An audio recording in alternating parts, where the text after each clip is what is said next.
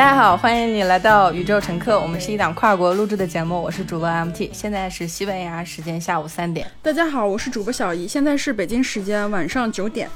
大家好，我是嘉宾 Wendy，现在是江西时间晚上九点。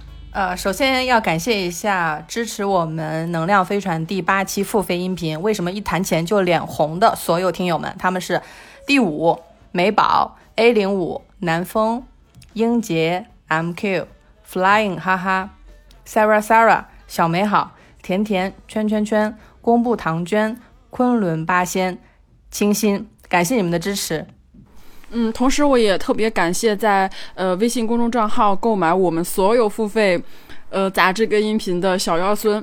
在整个国庆期间，我看到基本上每隔几天，小元孙就会买两三份不同的付费杂志。然后在今天假期的最后一天，他应该是把所有的付费都买掉了，应大概有十多期吧。非常非常感谢大家的支持，而且我在 MT 刚刚在念的时候，我也听到了非常多熟悉的姓名，就是非常感谢大家的支持。对，因为温蒂是很早之前给我们发过很长的邮件，我特别喜欢他的文字，他也给我们发过二十分钟的语音。我说你开播客啊。他说：“再等等。”他一直等到了今天来我们这儿做嘉宾。我们在国庆期间也把我们的所有的电子杂志合集发表成了电子书，已经在亚马逊上架了，名字就叫做《能量飞船》，大家搜“宇宙乘客”也是能搜到的。我之所以发这本书，其中是受了温蒂的。鼓励他没有直接跟我说，他说 M T 你去发书吧，但是他的文字让我感觉到女性的自由和写作之间是有联系的。很多故事我们没有办法言说，只能靠写给自己看。那我们写出来的时候，其实我们心里已经有一些答案了。哇，我没有，我没有想到你是受我的启发。对啊，就是你，因为你写的文字很好，我在前几期的播客里面都已经用到了你的一些字。我们今天的标题其实是来自于温蒂最近在看那本书《觉醒》里面的开头语，是“人终究还是醒来最好，好过被幻梦愚弄一生”。因为我发现我关注了温蒂的 Twitter 以后，他经常会发表一些自己写的诗啊和文字。我后来在想，我跟小姨其实，在能量飞船的第一期都有写过他。小姨子在初中的时候、高中的时候也在写一些参赛的作文比赛。可是我们渐渐长大以后，我们的身份就渐渐固化成设计师、市场经理，我们就好像不再写了。但是我看你写的东西以后，我就真的有很想写，也从来没有想过在这个国庆期间，我们两个升级了一下自己的身份，正式成为了作者。此处有掌声。温蒂，你应该是全部看了我们的能量飞船吧？因为我经常在后台看到你的 ID。你也会看我们出的电子杂志，你会感觉跟其他在比较男权的网站上看到内容很不一样吧？我我不怎么看男权网站，那你可以说一下看一下我们电子杂志的感觉。看你们电子杂志的感觉，好，我已经很久之前看了，最近没有没有购买。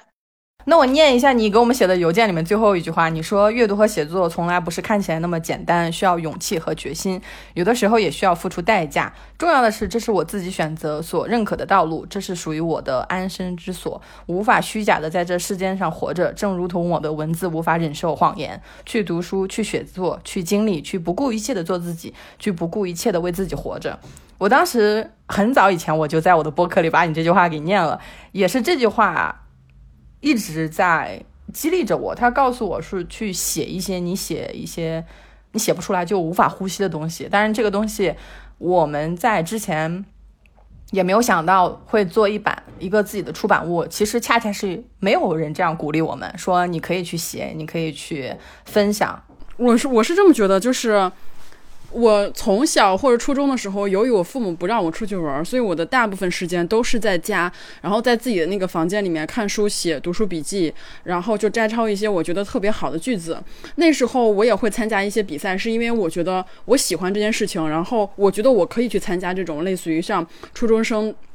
这种什么青少年山东省青少年比赛这种，我觉得是一个很简单的事情。包括当时我还参加过一些英语演讲的比赛，虽然说没有拿到一个很好的名次，但是我还是觉得就是参加这种参加这种活动，我的身份是合适的。但是等长大了以后，我就会觉得，我我有一段，我很长一段时间都会觉得读书也好，或者写作也好，它是一件非常神圣的事情。就是我觉得说，只有有能力的人、成功的人，或者是他在社会上已经有了一定的地位、有有了一定的学术成就之后，他才有资格去写书或者是去出书。而当我踏入职场以后，我变成了一个呃职业或职场人，或是一个普通的。一个打工人的时候，我就会觉得说，我的文字是不值得被写出来的，我的经历是不值得被大家呃看到的。至少说是说，我的经历可以在朋友之间，就是大家可以聊天的时候聊一下，但是不足以把它写出来。就是包括我们最开始写专栏的时候，其实也是 MT 鼓励的。然后我就想，那好吧，那就开始写吧。反正以前也写过很多。我在最开始写的时候，我依旧没有觉得说我是有资格写这个东西，或者是说，哎，反正这个能量飞船它体量也很小啦，反正就几就几个人看，大不了几十个人看，也不会，就算自己写的不好，也不会让别人。造成一种说，哎，这个人写的真不好，为什么要花钱买这个？就是我的压力还是很小的，是因为我们本身体量很小。嗯，但我最近有看到一些。就是一些人对这个读书的一些解释，包括我也在推特上说，我就会发现，其实书本就特别像，你就把它当成早些年的博客，它只不过是说把所有的文字变成了书本的格式，或者是变成了一个可以出级书、可以出版的一种格式而已。其实有些文章，有些作者写的书依旧是很烂的，就是说我你一旦把这个书。作为一个知识的获取的一个层面之后，你就会把它那个神圣感跟庄重感给抹，就给抹去。就是它是一件很很稀松平常的事情，它是一件很简单的事情。我觉得任何人都可以书写自己的故事，只要你真诚的发出来，或者是说你。把你真实的感受写出来，你一定会在这个社会上跟某一些你一样的人，或者有一样经历的人有有共鸣的。我觉得是每个人的故事都是可以值得书写的。包括我们前几期在节目里也提到了，玲玲出了自己的书，对于一个没有上过大学的一个。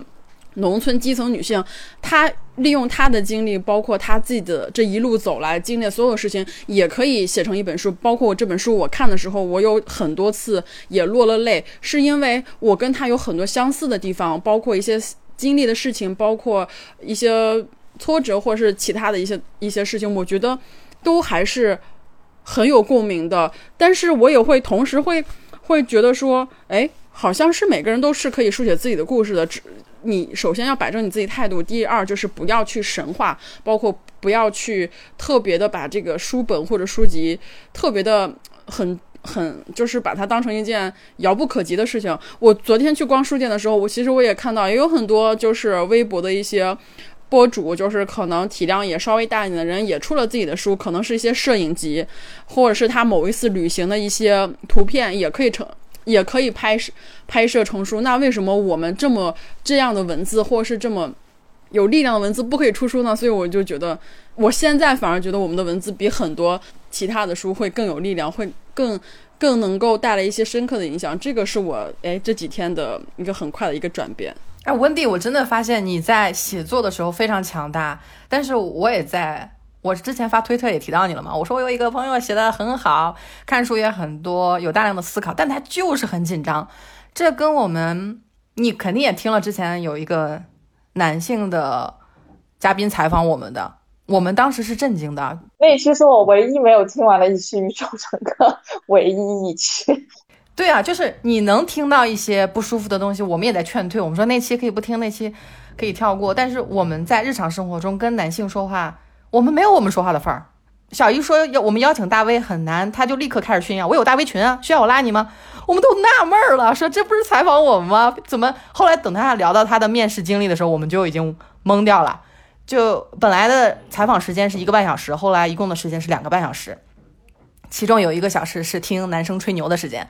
那这也是我们在不断做播客的时候有一些感受。为什么女孩子的自信都被偷走了？为什么她们那么优秀？他们还是觉得自己不够好。对，就这几天你跟我讲就是录播课这件事情之后，然后中间不是隔了还挺久了嘛，然后这几天快要录播课的时候，我发现我脑子里就是那种事情，这件事情，然后我还去书店，然后我买了一件书，然后我发现我好多书都没有看，然后我就开始变得很焦虑。哎呀，这本书没有看，这本书没有看啊，就是好像自己还是。觉得自己看的书不够多，哎呀不够好，然后没有办法讲出什么值得被别人听到的东西。这个有点像我刚开始录节目，我也会那样，但是我现在。呃，我真的太轻松了。MT 给我发过非常非常多本书，我有太多书，还呃，就他发过给我的书，可能我大部分都还没看呢。因为，嗯，因为是这样，就是你获取知识不一定是说非得从书本上。当然，我还是要很强调，从书本获取知识的确是一个非常非常快速直接。就是虽然很多人说，哎呀，我要做事，我通过做事可能会比读书会更快，但是我依旧会觉得说。你读书所能触及的空间跟耗费的成本，这个成本不仅是时间成本，还有就是真正的这些呃经济上的成本，远远是优于普通人做事所能企及的空间跟消耗的成本的。你随着现在信息技术的高速发，就是高高速进步，你可以通过读书获取非常多不同的观察的角度啊，包括事实的真伪。有的时候读书的确是非常能够帮助你，呃，就是获取知识，但是。但是你的人生不只是只有读书的，所以就是我现在就就非常饶过自己。比如说我今天我可能忙的起忙的时候，可能三四天都没有读书，那就没有，就是因为有更重要的事情摆在前面呀，就先工作嘛。但是当我闲下来的时候，我可能就会有拿出好几个小时、五六个小时，或者是甚至一天的时间去读书。所以我觉得这个东西就是完全根据自己的节奏。有的书可能看一眼就觉得哎我看不懂，或者我啃不下去，那就扔掉了，下次啃得动的时候再看。就是你不要去跟书抗争嘛。我觉得我我早。期就那样，是因为我老看，我老发现我没有的东西，而忽略了我已经有的东西，我就会特别特别的焦虑。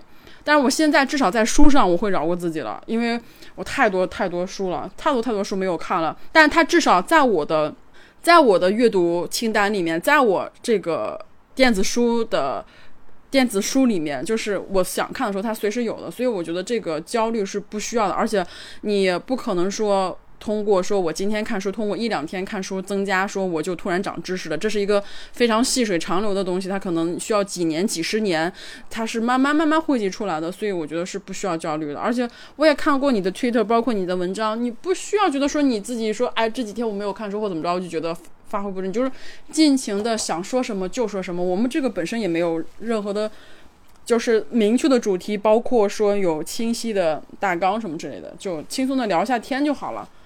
不要有那么大偶像偶像包袱，而且我觉得你刚刚提到那一点，就是做事和读书，就是我觉得这这里面一个论断，就是他要把做事和读书这两件事情分开。就是为什么这两件事情不能是一件事情？就读书这件事情，你要做好，也是一件。很值得，就是骄傲的事情啊。对，而且读书是很需要技巧的。就是有的人有有些人是他是不看书的，他觉得说你看那么多书，你什么都不去做，呃，那你也等于白看。但是我是觉得说，就像我刚刚那个论点一样，就是很多东西你你不是说通过做，就是你普通人做点事儿，你都远远及不上你看一本书能够获得的那些呃那些那些知识跟耗损的成本要低很多的。所以我觉得这个东西就是。还是读书的成本会更低一点，不管从什么成本来说，所以我觉得这是两条方向，就是你也也要做事儿，但是读书也不能落下，但是不要跟书形成一个对抗的一个关系，就像我之前减肥一样，就是非得觉得自己很 很胖怎么着，就最后就感觉跟食物就要打打起来了，我觉得完全没有必要，本身食物的出现就是一个让我。增增长能量的一个东西，那最后你跟他搞得不欢而散，我觉得这个就是谁也谁也不舒服。食物你也没有吃到好的，你自己也没有瘦下来，反而会更胖。所以这个东西就是完全就是，我觉得还是一个自我调节一个状态吧。你们在聊的时候，我一直在看温蒂的写的文稿，我真的能。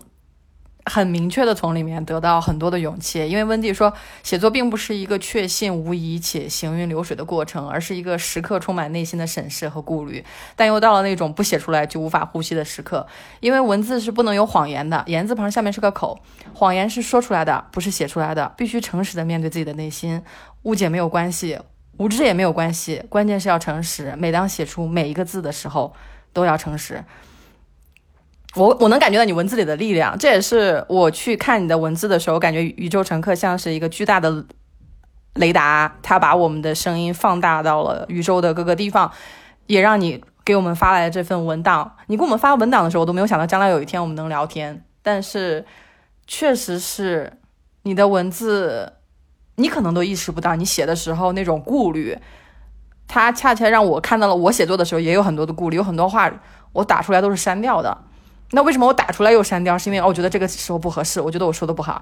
但我当我看到你的文字是说写作的过程是一个不断怀疑自己的过程，但是又要踏着自己的怀疑往前走的时候，我感觉哎，这就是我写作的时候的感觉啊。我觉得这是所有的写作者都必须面对的一个，就是一道坎儿。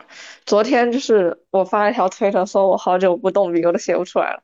就是我从十一点开始写，写到一点钟，我发现我就就是写不出来，就是啊，就是开个头，结个尾，中间写了几句，然后又删掉，然后又继续写，又删掉，又重新 想到另一个点子，又开始写。嗯，就昨天我在写一个故事的开头，然后他说就是这个故事大概就是说一个。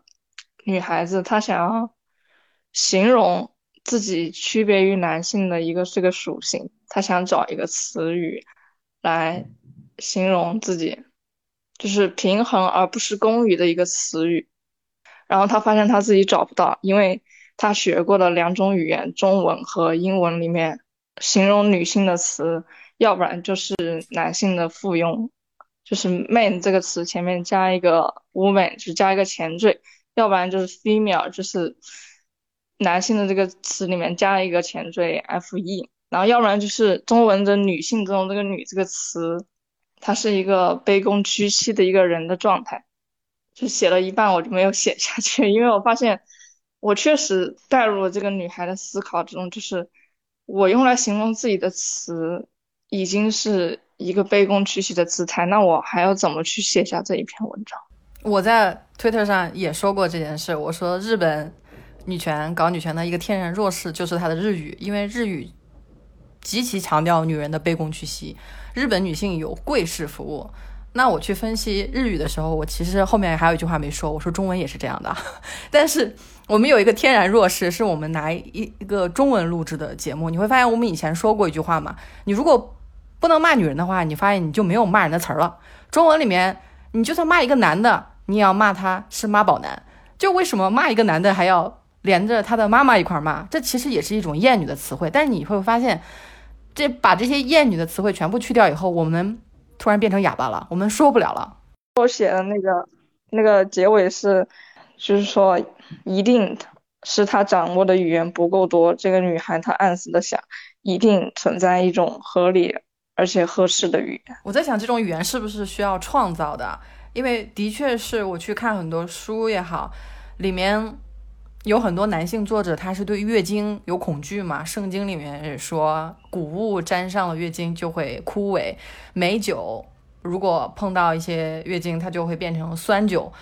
啊，有一些寺庙也是不允许来月经的女性进入的。你会发现，整个的文学史、历史、哲学这些不分家的东西里面，对于女性身份，它既诱人，但它又特别恐恐惧。好像女人的所有的歇斯底里情绪，都是因为女性的这具身体。以前有很多图书馆是不允许女性进入的嘛，女性只要一出现，好像就能让男人分心。所以很多父权制的机构是对女性的着装有严格要求，比如说你不能穿这样的裙子，不能，还有在一些比赛的时候说你必须要穿这样的裙子和裤子，因为会让它有更有观赏性。我们会看到很多。很荒谬的东西，但是在以前我们是觉得很奇怪、很愤怒，但是别人会说是你想多了，这个东西很正常。但是当我们逐渐聚集到一起，我们身边聚集了很多这样的朋友，会发现这些是我们很敏锐的观察能力，不是一种你想多了，或者这就是你一个人这么想，才不是呢。我们有很多人都这么想。说啊，温蒂，你得多说话呀，多说一点。你说不能最后三个人对谈变成了我们俩在那儿吭哧吭哧说。哎，其实我之前录过播客，我跟我朋友一起录播客，然后我就发现了这个问题，就是，就是现在这样，就是我很容易紧张，就是而且只要我发现在我在录播课，我就很紧张。我跟我朋友正常聊天，就是那种什么妙语连珠、精彩劲儿的，我只要一开始录播课，我就开始变成结巴。哦，要不温迪，你可以讲一下听宇宙乘客这么久，你有什么感觉吗？你感觉我们变了吗？没有啊，一一如既往啊。好多人说我们改变了，好多人说啊，你们之前很不确定，现在越来越确定了。看到你们成长，好开心啊！对他能够有有人也给我们发私信说能够看到我们的成长，就是说原来以前有些事情还模棱两可的，现在就是非常的那个啊。我记得有个有一个留言是讲，他说原来你说之前还是聊的比较比较谨慎还是怎么着，现在竟然把反反婚反育都提上来了，就说啊他是说宇宙乘客变化好大，就是现在变得很坚定。然后哎我就觉得就是还是因为我们个人也是会觉得说。而这一年，我觉得不是这一年，是最近这几个月会变化特别大，就是感觉好像上个月的一些理念，这个月就已经被更新了，会有一些新的理念再进来，然后慢慢再去、再去、再去刷新自己的认知。那可能就是我会觉得会变化会更多一点，但是可能会在呃宇宙乘客就免费的节目里面还是会 low 着一点，因为它毕竟还是要通过各大平台来审核，包括听的人也很多，我们还是会 low low 一点的。嗯，在 Twitter 或是在付费里面，还有在呃文章里面，可能大家会有一个很明显、很明显的变化，就是态度会越来会非常非常的直接跟坚定。这个我觉得还还是可以看出来的。嗯，对，小小姨给我的感觉，我觉得变化更大，更自信了，更敢说了。我我觉得不是自信了，是我不在乎东西变少了。以前就是。我我觉得是这样，因为我从小的家庭教育的，他都是那种打击型的教育，就是我是一个非常非常没有自信的人。后来就是随着朋友朋友的变化，包括一些新朋友的进入，我会让我把这个自信慢慢找回来。因为我在前几期节目也提到过，就是这个自信的东西，并不是说你自己拥有了自信，你就可以变成自信。你的自信是需要对方反馈给你的，就是说，呃，有，就是呃。就是怎么说，嗯，我想想怎么说。我看我自己跟朋友看我自己，其实有很大差别的。就比如说，有有件事，MT 是这样这样的一个观点，或者他给我这样的意见，就是如果他给我的是一个非常真实、客观的反馈，那这个反馈就会非常非常宝贵，而且能够让我更好的看清自己。但是现实中的很多朋友给我的反馈都是负面的反馈，那他们给我这些负面反馈的时候，也很很有可能是他们。情绪化、情绪化的一种反馈，也可能就是他们顺顺嘴的一说，但是他这个反馈并不是从维护我的利益出发点而来的，所以就是说，有的时候我会把这些这些反馈反而会更当真，然后 MT 的反馈反而会觉得会觉得说是理所应当，我会更在乎那些一就是其他的朋友。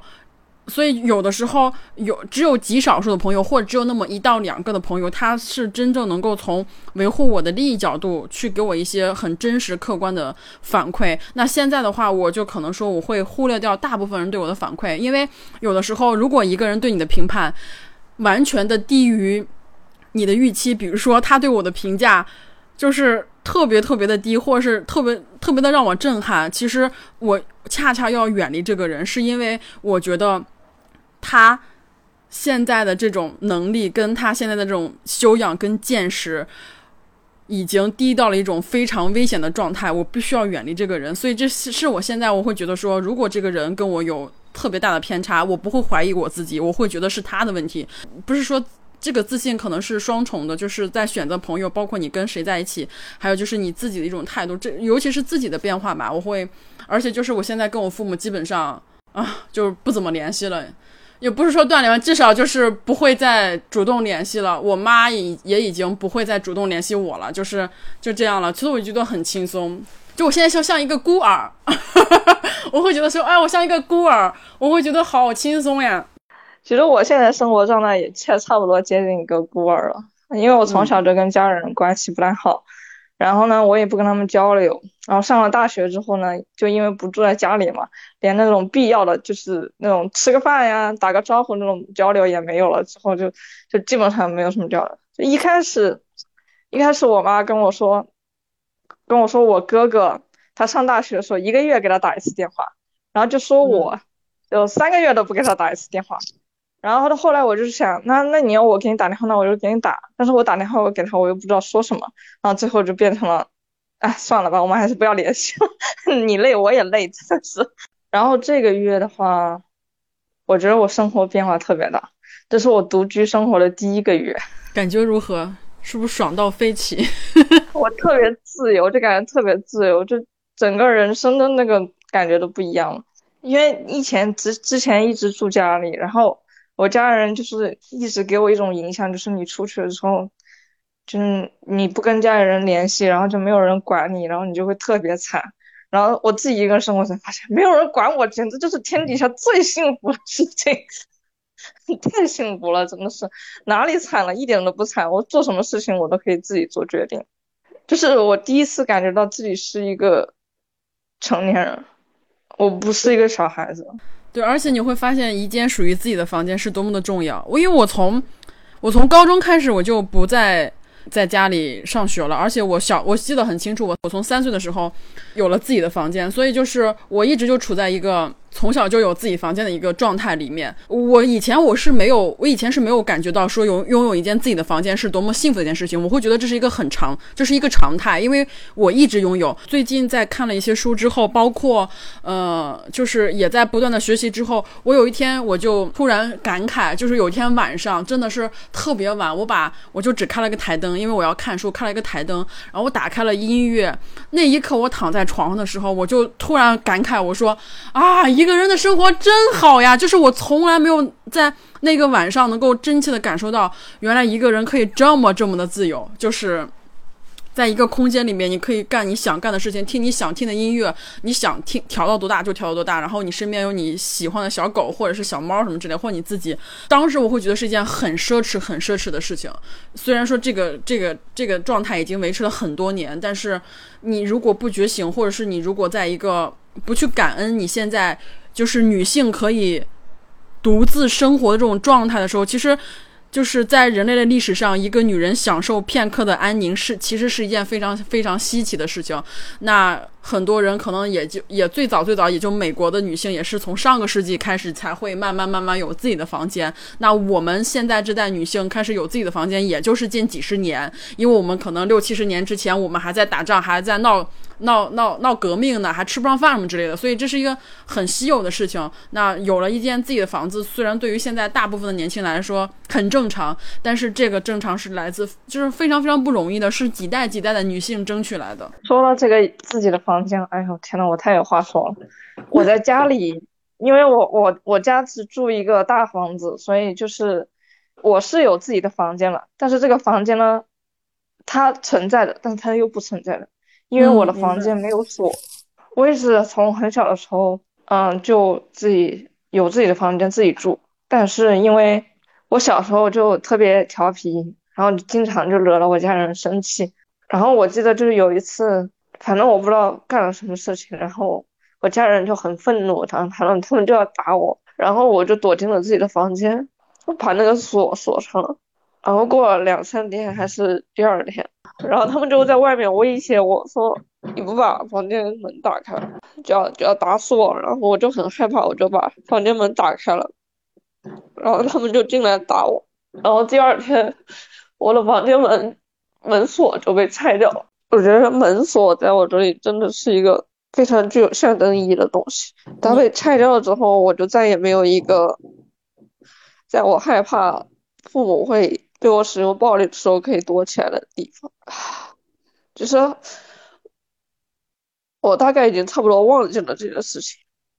但是之前寒暑假我回到家的住的时候，我房间门还是没有锁的，所以它那个门锁上面就会有一个有一个锁眼的孔，我呢把它拿用纸封封了起来。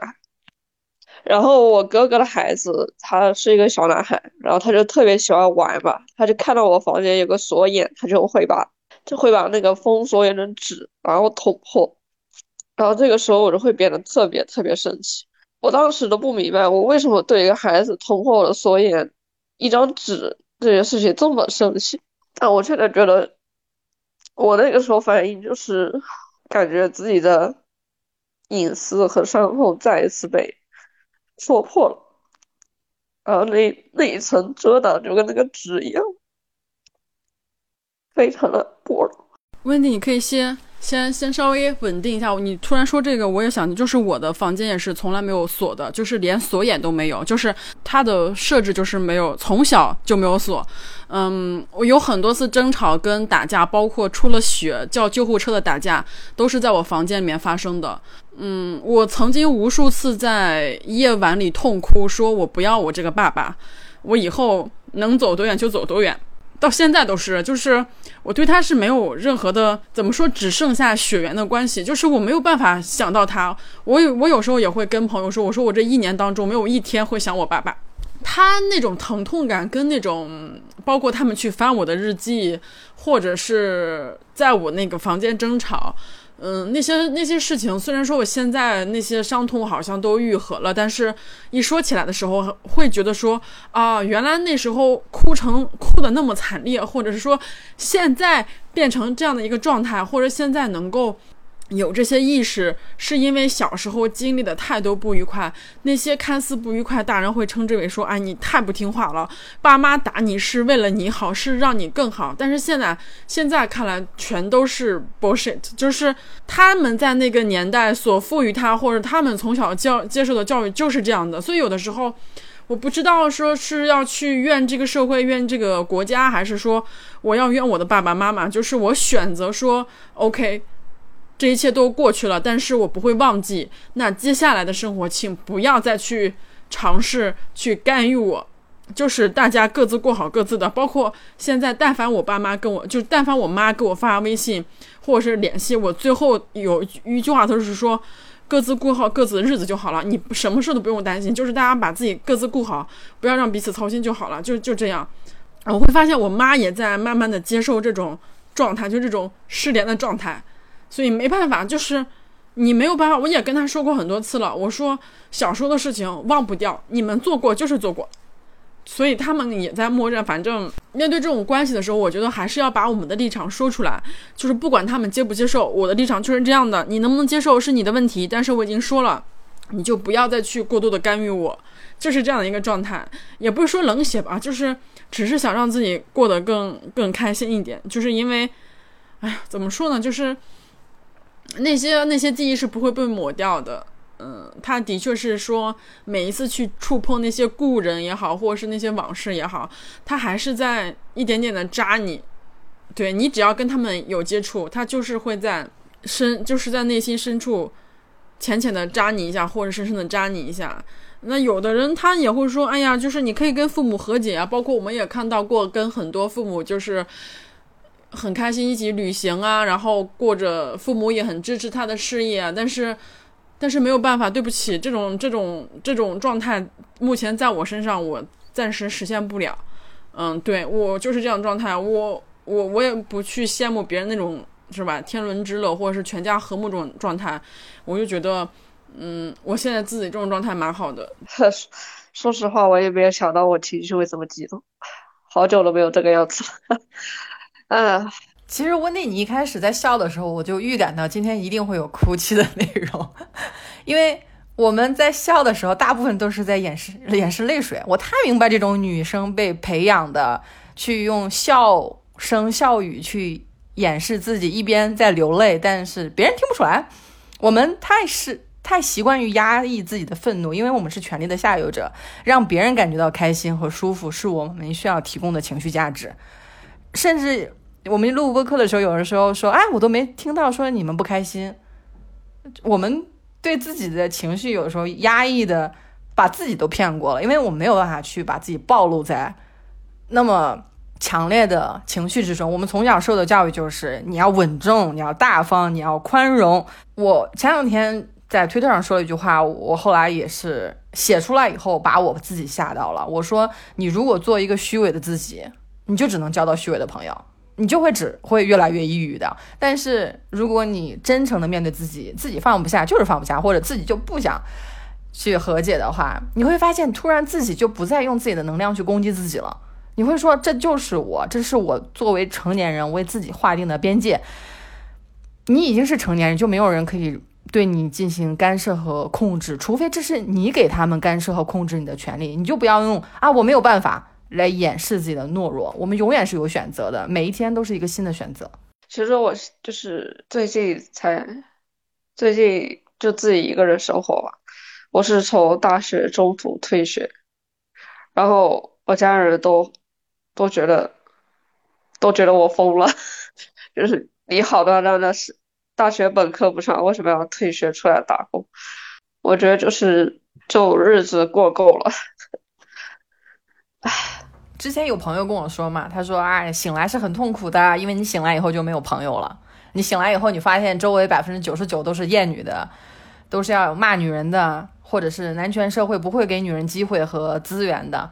但是我还是认为，你醒来 总好比在资本主义给你画下的那些消费的牢笼里面去追逐一辈子。你追逐一件东西，是因为你旁边的人也追逐那件东西。”虽然那件东西，比如说，就像很别很多人都说，这是一个很好的工作机会，你为什么要放弃？这是一个很好的大学，你为什么要放弃？他始终没有理解的一部分就是，他相他不相信你有自己为自己做选择的权利，他始终认为我比你更懂你想要什么，这本身也是一种精神虐待。我会认为这种无所不在的精神虐待，恰恰是我们社会里面很多女性在承担的，她们甚至不被鼓励想太多，不被鼓励说。你觉得有哪些东西伤害到你？我们甚至有很多人不知道什么叫性骚扰。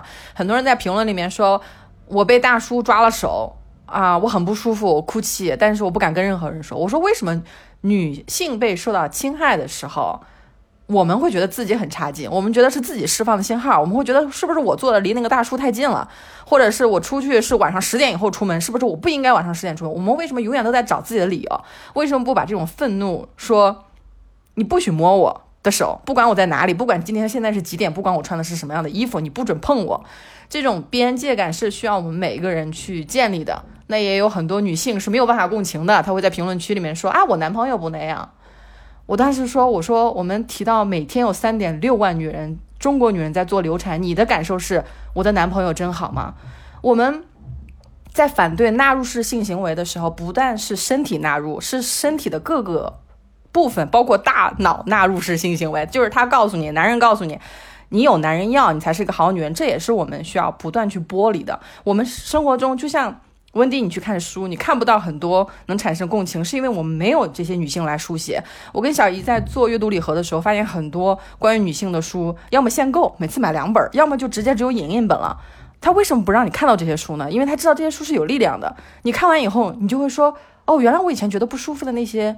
东西不是我有问题，是这个父权制有问题。那我们就该跟父权制去摧毁它。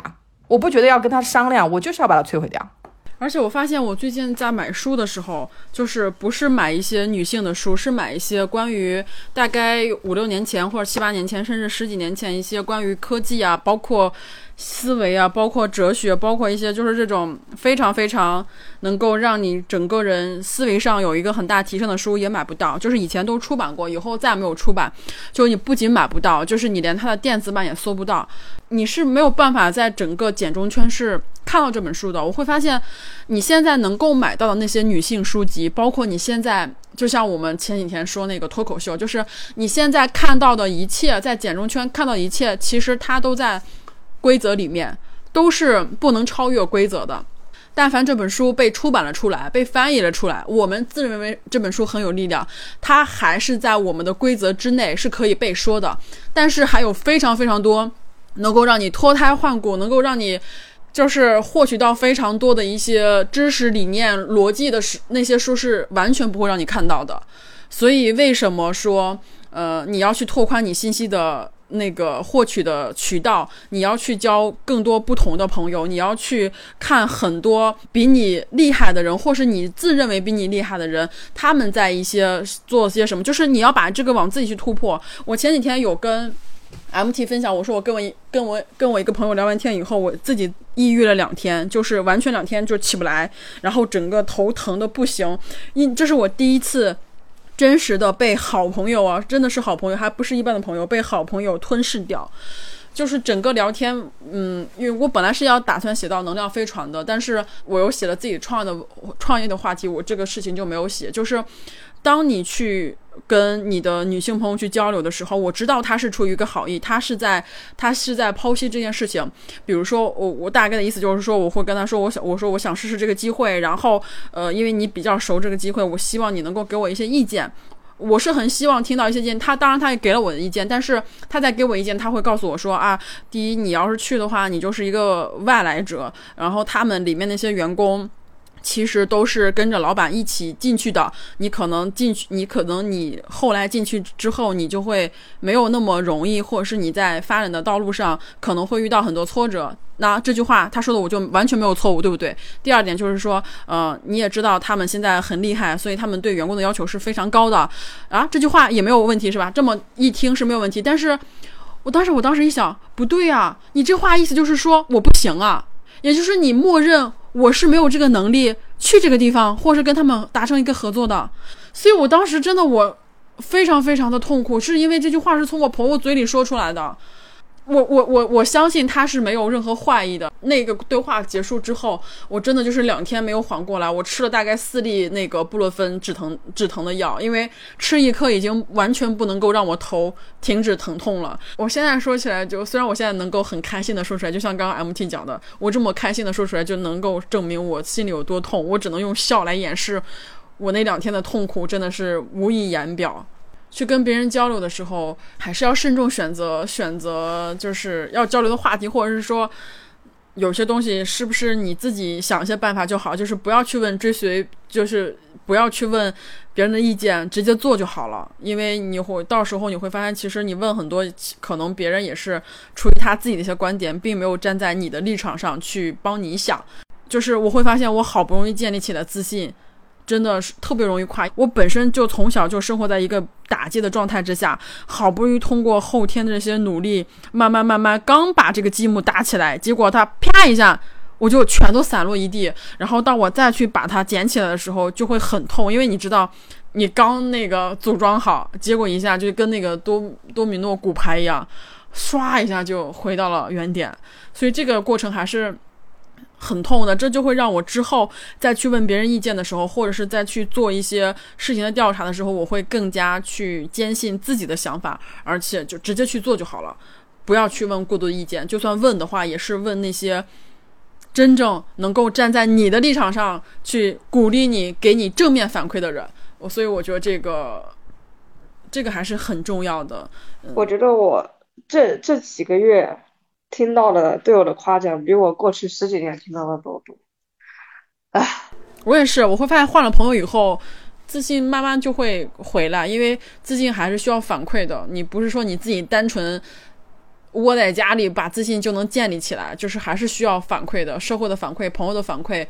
呃，或者是亲密关系的反反馈等等等等吧，所以我觉得这个是一个互相给予的一个状态。女生不要放弃自己手，不要放弃的是自己手里的麦克风嘛。麦克风真的很来之不易，有太多人想让女人闭嘴，他会告诉你你的发音不准确，你的这个词儿说错了啊，你这个停顿太多，你嗯了太多。后来我去听男性的播主去录播课的时候，他可以在播客里面公然喝水，说等一下，我喝口水。我就要在那儿听五秒钟他喝水的声音。我说你哪来的自信要让大家听你喝水？后来我会发现，真的有太多人想让女性闭嘴了。如果你有机会、有机缘的话，这也是我们一直在做的事情。我们鼓励更多的女性去开播客。有人很多说，你为什么不鼓励男性录播客呢？我们已经是一个男权社会，男生给我们来当爹的时候都不用邀请函的，主动就在我们第二十七期内卷那一期下面说，哎，你标题里面怎么没有？提内卷，但是你又提内卷了。当年的播客是没有删评论的权限的，他其实已经是突破了边际感。他在听一档免费的播客的时候，其实是没有资格点单的。如果你听能量飞船有任何意见，我都会虚心接受。但是你你现在收听的是一档免费的播客，那就是相当于你走在路上看到两个人在咖啡桌上聊天儿，你听了一耳朵，最后还说你们聊的东西怎么都是跟我不关心的东西。后来我发现。内卷就是人的内卷嘛，后来就发现他是男人的内卷，男人只关心跟他有关系的东西。我们一聊女性的内卷，穿高跟鞋、化妆、穿束身衣，他会觉得你你讲这个东西跟我有什么关系？但是我想说，女人是占有世界人口百分之五十的，我们也是有人的好吗？我们也是活着的好吗？那些反馈，我现在会觉得说大家看的东西还是太少了。大家如果一味的只听中文的播客，看中文的中文那些呃 KOL 的视频，如果你们有去关注过国外。那些特别厉害的那些所谓的国外的 QL，你会发现，不管男的还是女的，他们说话的速度快到可能是我们快进的两到三倍。当你去发现其他国家人用英语能够那么快速去说话的时候，没有一个留言说：“哎呀，我觉得你说太快了，我我听我跟不上，我需要慢速。”没有一个，你会发现。你说话快，就是说明你的逻辑思维转得很快，你脑子转得很快，所以你就会说得很快。所以这个东西，大家不要觉得说，哎呀，我别人都说得很慢，你们说得很快，是我们有问题。你们去听听别人的播客，或者听听外面世界的声音，你会觉得我们太慢了。这个东西就是，当你听多了以后，你你就会发现这是一个很正常的存在。说话快是因为我们转得快，我们脑子快。哎，我就就是这么有自信啊，就就是这样，转得很快，思维就很快，所以你说话就是很快的。现在我可以这么开心说出来，是因为我当我真的有意识去听那些人的。语言跟播客也好，或视频的好，我会我才会发现，人家那个思维逻辑，人家那个表达方式，人家那种语速是建立在非常自信、非常尊重事实，包括非常非常客观一个状态里面，而不是像我们这种说，哎呀。你说的这都是什么呀？然后跑到男性播客里面，人家更新之后就会觉得，哎呀，好开心，终于该终于更新了。然后过年啦，女性更新，你们可能会也会说，哎呀，呃，好开心又更新了。但是绝对没有在男性播主更新那些播客里面热情哇，那里面欢天喜地，跟真的就是跟过年了一样。我也不知道就是那么开心是干嘛？人家都已经赚了好几千万了，你还在这儿吭哧吭哧啃工资，你有什么可开心的？然后又有人说。我也觉得女性更新，我也很开心呀。那这种的回话我就没法聊了，是吧？那你要是觉得，你觉得女性播客更新也像过年了，那也就像过年了。嗯，我我也确实发现，当女性说出什么样的内容，大家就当做特别理所应当的事情；当男人一说啊，女人也是有权利的，大家说哇，这个男人某某老师的这个觉悟真好，是世界上最后一个女权男什么的。我这边要插个广告，我的英文播客上线了。叫 Global Citizen，我也没有这个自信，但是我就是跟我的朋友在聊这个事情的时候，我说，真的没有人去发出声音的时候，我也特别，因为我们有些听众已经到英国了，其实我还有一个话想传递出去，你已经在出国留学的时候，你就不要再接收中文信息了，你也不要看我的 Twitter，你就全身心的用你在留学的那个国家的语言去接收信息。那如果你刚好是用英文的话，你可以不再听宇宙乘客。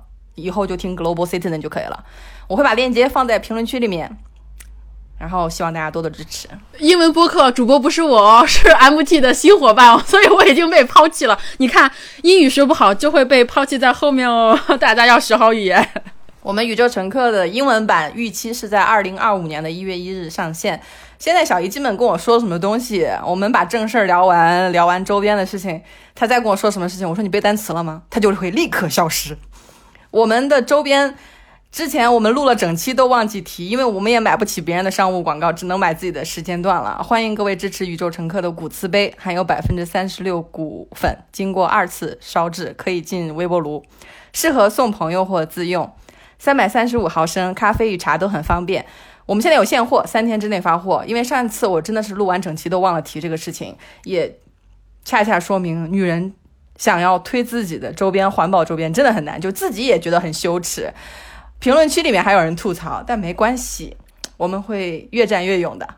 我感觉我就像是在现场听宇宙乘客播客，但我 但我就不在场一样，需要练习。你反正你的播客琢磨琢磨，该上线就上线，因为你上次给我们发的二十多分钟语音是完整的播客了，它就可以作为第一期。你只要在这三天之内。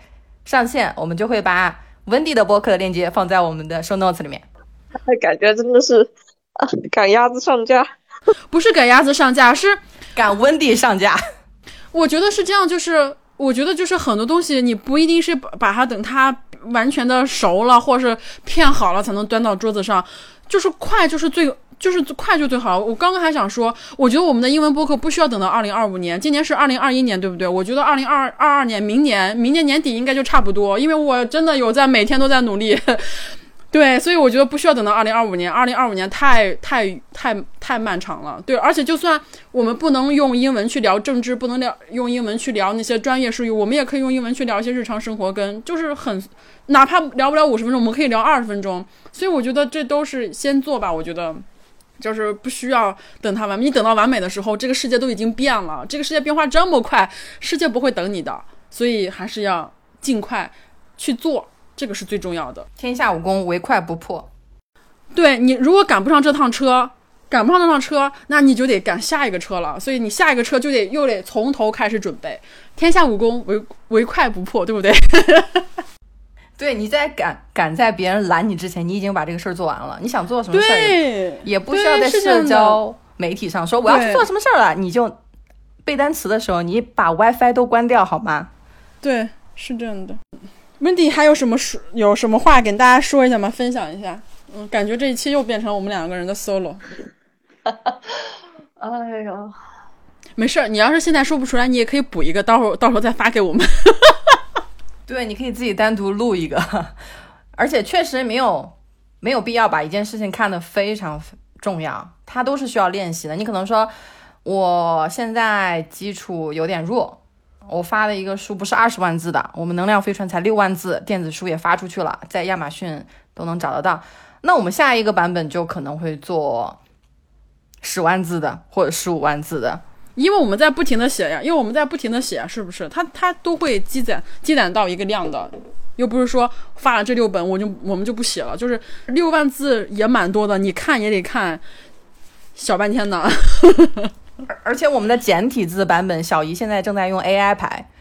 它我们亚马逊是只能上线繁体中文版嘛？但是我们的简体字就会在阿发店上面上架。如果有一些朋友关注的话，我们的应该是在这期上架之前，我们的简体字的能量飞船就能上架了。温蒂还在紧张中吗？我不我不晓得，我我我在录播课之前。我就经常想到我在播客里讲什么，我就脑子里自己在跟自己讲话，啊，没事儿，你下次再录的时候，你就你就会比现在今今天会更好一点，嗯，一点一点需要练习，嗯，我都觉得没有必要要比什么什么更好，因为我之前提到一期，我说我去听第三期我们的第三期播客，我还没说完呢，小姨就打断我说我都不敢听，我说我觉得那期很好。你可不可以不要打断我？因为是我去说，我去听以前的时候，大家会默认说你们肯定是比以前好了，但其实没有一个绝对的什么叫做好的一个标准。我只是认为，温蒂刚才说觉得我们没怎么变嘛，因为我们还是这种对谈的。但确实有很多人说啊，你们说话的时候可能会更自信，但是我们真的不要去上这个套儿，就是说你必须要越来越自信，或者是。你能自信到哪儿去啊？对吧？你是自信的值是有一个六十分到九十分的提升，有这么一个标准吗？我们很多话术说你要越来越好，越来越棒，其实都是没有真诚的面对自己。我们的身体随着老化，你的经验会越来越丰富，但是你这个版本的人是不能跟二十岁的自己、十几岁的去比啊！我现在就是比以前好，这种好的标准会比较单一。还是把对话拉成一个比较长线，去看看你在一两年、几年之内，不要那么快的去收集反馈。说我录一期播客，我必须要是一万粉丝，没有一万粉丝我就不更新了。我们也以前也有朋友来我们这儿做过客的，他更新了五期他就不再更新了，就是他没有达到自己的目标。他说我不更，我说你的目标是什么呢？哎，他就回答不上来了。他不太知道自己的目标是什么，但他隐约觉得没有达到我的目标。那这就是他，我知道他的目标啊，他目标是赚钱，他现在已经去赚钱了。对他现在也去卖茶叶了，而且他卖的很好。哦天哪，我说犹太人在这方面还是非常非常厉害的。对，而且他的志愿者都是找的中国八位免费的志愿者，我们就非常羡慕。我们要跟他学习经商，我们要把生活中的一切当做自己的学习目标。对，是的，真真的，我觉得有的时候男人是可以不排斥的，接近他们，研究他们，然后学会他们在做事的方法，然后用到自己身上。我觉得我我现在就在我我现在就我现在有在不排斥男人，就是我要我要研究研究他们到底是怎么做事，怎么赚钱，怎么看待这个社会的，他们为什么那么自信？对他们为什么那么自信，所以我要我要知道他们底层逻辑是什么，然后挪到自己身上来。要我现在就觉得，嗯，这是一个非常非常值得去探探索的一个一个事情。既然他们懒得去研究我们，OK，我可以去好好的研究研研究研究他们。行，那我们就先这么着。好的，如果问题有补充的话，欢迎后续在小宇宙评论区里面。你我我觉得你会更擅长写字，也因为你写字的，我光念你的信其实都可以念二十分钟，真的很棒。我很享受去阅读你的文字，因为我都我都写了十多年了，我还能不放吗？那你可以有一个平台呀，你可以有个平台，比如说我们也可以把你这个可可以看你文章这个这个链接给发出来，我觉得还是很值得给大家看，或者是如果你想的话，如果说你不想，或者你有自己的另外打算的话，也 OK 的。哦，我现在有发了 Twitter，但国内的平台的话，那我们就把你的 Twitter 分享出来。好的，就这么着吧。感谢你收听本次的宇宙乘客，我们下期节目再见。我们可以再聊会儿天，我觉得。就是朋友之间那种相互聊天的氛围，会更容易放松一点。其实没有，都是一样的呀。对对，它就是一个心理暗示的东西。就，嗯，就这个东西很奇怪，你可能多多习惯了就不会吧。我觉得我这个跟我们从小受的教育这样。你看，没有一个男的说：“哎呀，我说不出来。”他们可能说了，他们甚至都抢话。我觉得就是我们从小这种教育搞的。嗯。对啊，因为女人说话会遭到贬低嘛。有人说啊，你们说太多了，你们嘉宾没说太多。后来嘉宾自己三十分钟又说我们互动不够。你不管说成什么样，都有人骂你的，所以你一定要说自己想说的话。对，嗯，是这样的。